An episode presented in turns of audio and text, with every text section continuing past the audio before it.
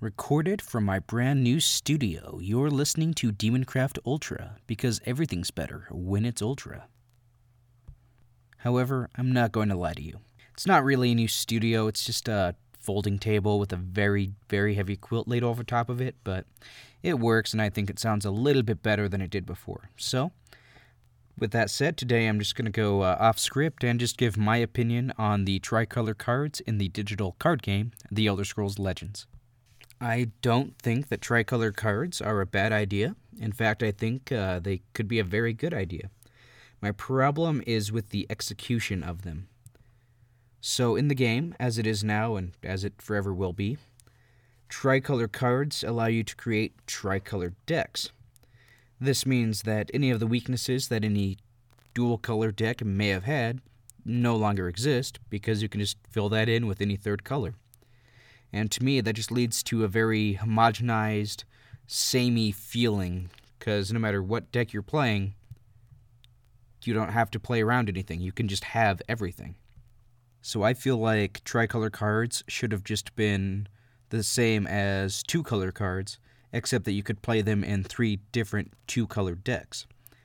In the process of nerfing them this way, I would also buff the cards, the, the individual cards, in such a way where their effects would more accurately represent the three colors versus the faction they're supposed to represent. I, I would just get rid of the faction representation entirely. For example, and I'll just list this one here, there's a card called Death Scythe. It is a one cost action with drain, so you gain life equal to the amount of damage you do, and uh, the card deals damage equal to the number of creatures that died this turn. So it's intelligence, agility, and endurance. And the drain fits agility. Uh, the dealing damage to a creature is very fitting of intelligence. And then making that damage equal to the cost of creatures that die that turn is very equal to, or well, not equal, but it's very uh, representational of the endurance attribute in that game. However, I feel like it could do a better job at representing all three. So, in my fictional version, where you could only use it in a two color deck instead of it being a three color deck, I think I would keep Drain and I would uh, keep the dealing damage part but I would buff the card and in turn increase its cost, but I'd have it just deal damage equal to the number of creatures in your graveyard. So say make it cost 3 or 4 mana, but it could just be just an instant uh, removal for that same cost. In my opinion, it would do a better job at representing endurance because endurance has a lot of cards that play off your own graveyard, but it wouldn't be dependent on killing your opponent's creatures either. That's just one example, however. So the card would be much stronger, but you wouldn't be able to just run any card of those three colors. It would have to either be a blue green, blue black, or green black. But the card itself is stronger now with my example than it is before, without necessarily breaking the game by allowing you to just run any card of those three colors. I won't list too many other examples, however, because this episode isn't about what the game could or, in my opinion, should be. It's about what it is.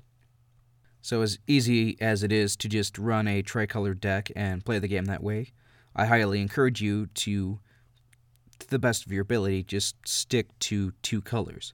That's what the game was designed around and balanced around. And yet, as the uh, game's life went on, they just released more tricolor combinations until every possible combination could be listed. And that's just bad game design. Imagine a fighting game that has, in this example, well, we'll say that it has a perfectly balanced roster. And then a new character is released that can just do everything better than everyone else. Why wouldn't you just choose that better character? what motivation is there in the Elder Scrolls Legends to play a two color deck other than the idea that it might be more consistent because you can run 50 cards instead of 75? But what difference does that make when you can just not only cover your own weaknesses, but also include more card draw as well to make up for that 25 card difference? There's no decision to be made when you're building a deck because you can opt out of having a weakness. And the only drawback is sometimes it's a little bit more difficult to get to your core win condition. But that doesn't matter because all of the additional cards you can include in your deck can make up for anything else. Basically, every deck just turns into either super, super aggressive with other ways to counteract um, the traditional weakness of not being strong in the late game, or every deck just becomes mid range where you're good at everything from the early game to the mid game to the late game, and you just have to outstall each other. That that's all it becomes is who can outlast the other. It's not fun to play, and it's not fun to play against.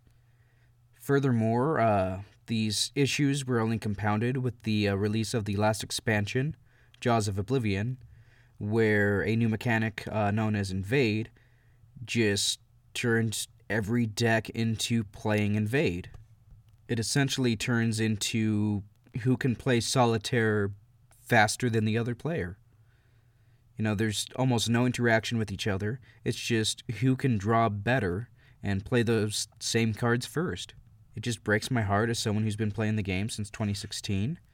As the more cards were released, the less options you had to play competitively. Power creep is a big deal in many card games, and for those of you who don't know, it's the idea of constantly uh, releasing better cards so that players have to get those new cards to stay competitive.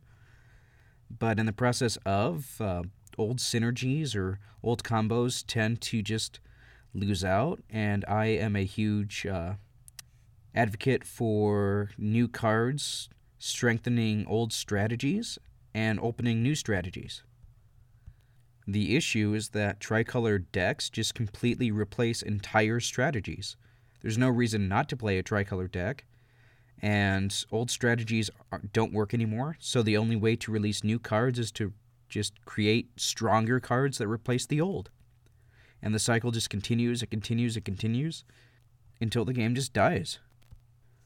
So, if anything, I just hope that any future game developers can look at the examples I've not only listed for this game, but other games as well, such as the ridiculous power creep in Hearthstone, and just learn from those mistakes to create better games.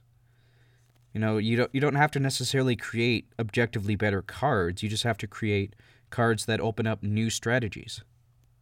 And suddenly old cards that never saw play might happen to work well with other cards that are new and you have more variety. And then you can use that to attract uh, newer players because these cards that they might start with that aren't necessarily good can be good in these decks.